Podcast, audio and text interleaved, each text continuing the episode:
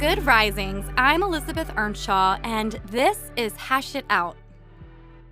Today, we continue our conversation on the mental load with the second part of my answer to yesterday's dilemma. Here was their question as a quick reminder I'm a working mom, and I resent how much I do for our home and our kids while my partner only has to focus on his work.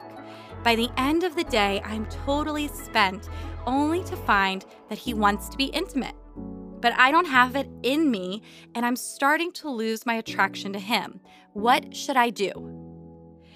In the next part of the answer, I'm going to talk about how to initiate a conversation around stress and overwhelm.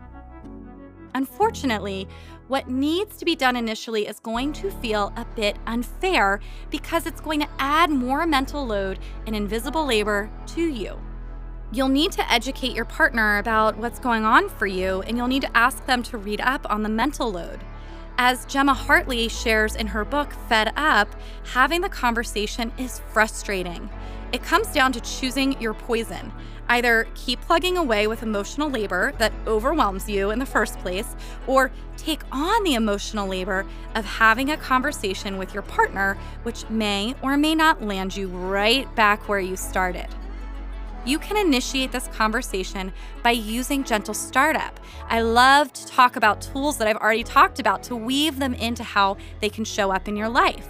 So, this was a tool that we discussed last week when we explored some of the biggest communication challenges that you might face.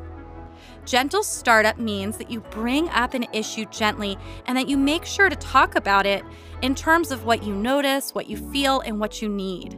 In this case, it might sound like saying something like, I've noticed that I'm working from dawn to dusk. I feel exhausted. I'm overwhelmed. I am really frustrated.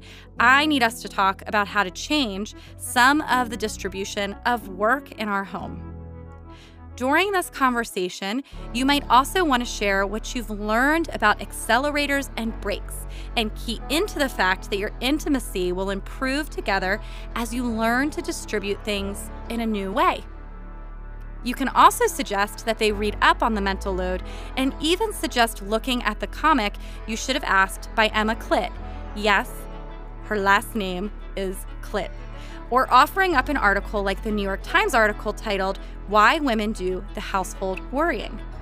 Initiating this conversation is just a starting point, though, and I'm going to talk about what to do next in my answer tomorrow on Good Risings. So make sure you tune in then.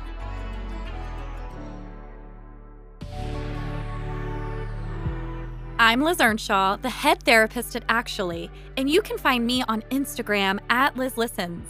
Thanks for listening to Hash It Out. If you enjoyed this episode of Hash It Out, be sure to check out the other Good Risings offerings available in our feed. Until next time, love on your loved ones, and when that gets hard, tune in to me to learn how to hash it out. Good Risings is presented by Cavalry Audio.